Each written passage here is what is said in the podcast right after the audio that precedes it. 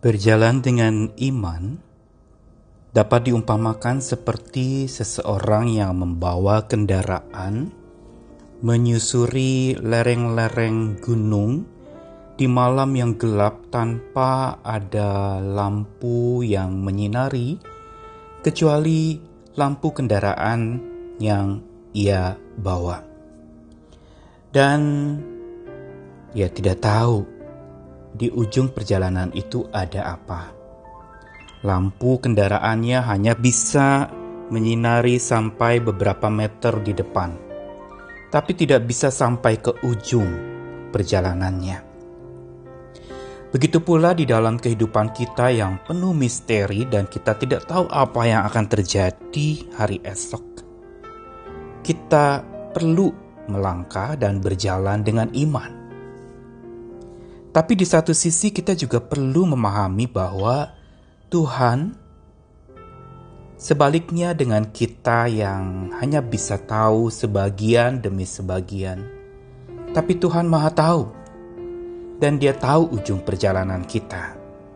Karena itu dia dapat diandalkan dan dia dapat dijadikan sebagai pegangan hidup kita yang utama Tuhan yang jalannya sempurna itu tidak pernah bekerja tanggung-tanggung. Dia mampu menanggung seluruh kehidupan kita dari awal sampai akhir, bahkan sampai kekal. Karena itu, sikap yang perlu kita bangun adalah hari demi hari kita perlu syukuri. Bisa sampai ke hari ini, itu anugerah Tuhan bisa mendapatkan apa yang kita peroleh hari ini, itu juga berkat Tuhan. Karena itu tetaplah bersandar kepada Tuhan. Saya Nikolas Kurniawan menemani lagi dalam Sabda Tuhan yang menyapa hari ini dari Mazmur 18, bagian akhirnya ayat 47 sampai 50. Tuhan hidup, terpujilah gunung batuku, dan mulialah Allah penyelamatku Allah yang telah mengadakan pembalasan bagiku, yang telah menaklukkan bangsa-bangsa ke bawah kuasaku, yang telah meluputkan aku daripada musuhku. Bahkan engkau telah meninggikan aku mengatasi mereka yang bangkit melawan aku. Engkau telah melepaskan aku dari orang yang melakukan kelaliman. Sebab itu, Aku mau menyanyikan syukur bagimu di antara bangsa-bangsa ya Tuhan, dan aku mau menyanyikan mazmur bagi namamu. Pujian Daud di akhir dari mazmurnya ini merupakan sebuah pemuliaan nama Tuhan di atas segalanya.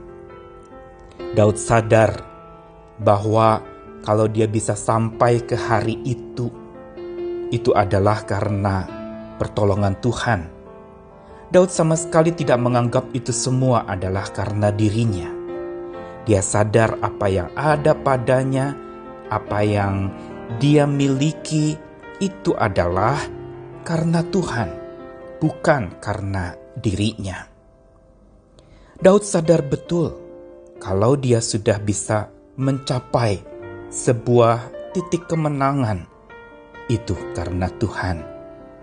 Dan kalau dia bisa sampai ke hari di mana dia berada hari itu, itu juga adalah karena kekuatan Tuhan yang maha sempurna menyertainya. Daud sama sekali tidak mencuri dan mengambil kemuliaan yang sebenarnya hanya pantas Tuhan menerimanya.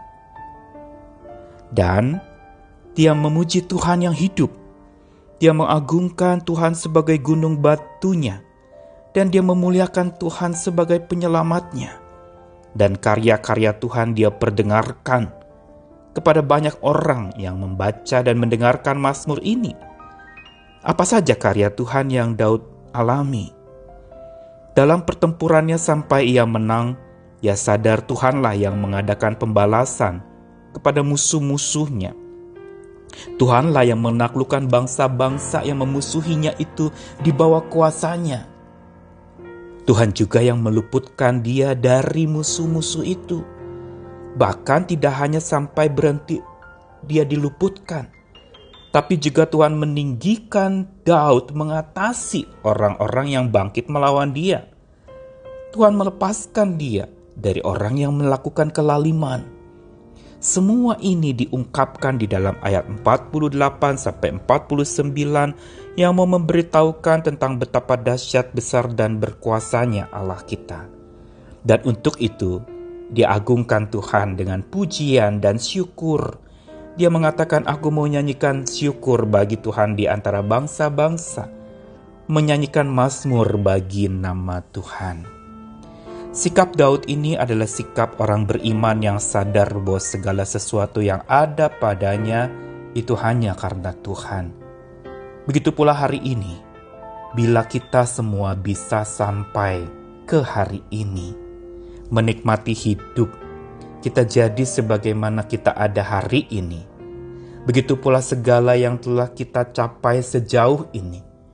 Itu semua terjadi hanya karena tangan kuat Sang Penyelamat, tangan kuat Tuhan Juru Selamat yang tidak henti menggapai hidup kita, sehingga kita bisa beroleh ketenangan dan kemenangan abadi, bukan sementara sesuatu yang kekal Tuhan sediakan bagi kita.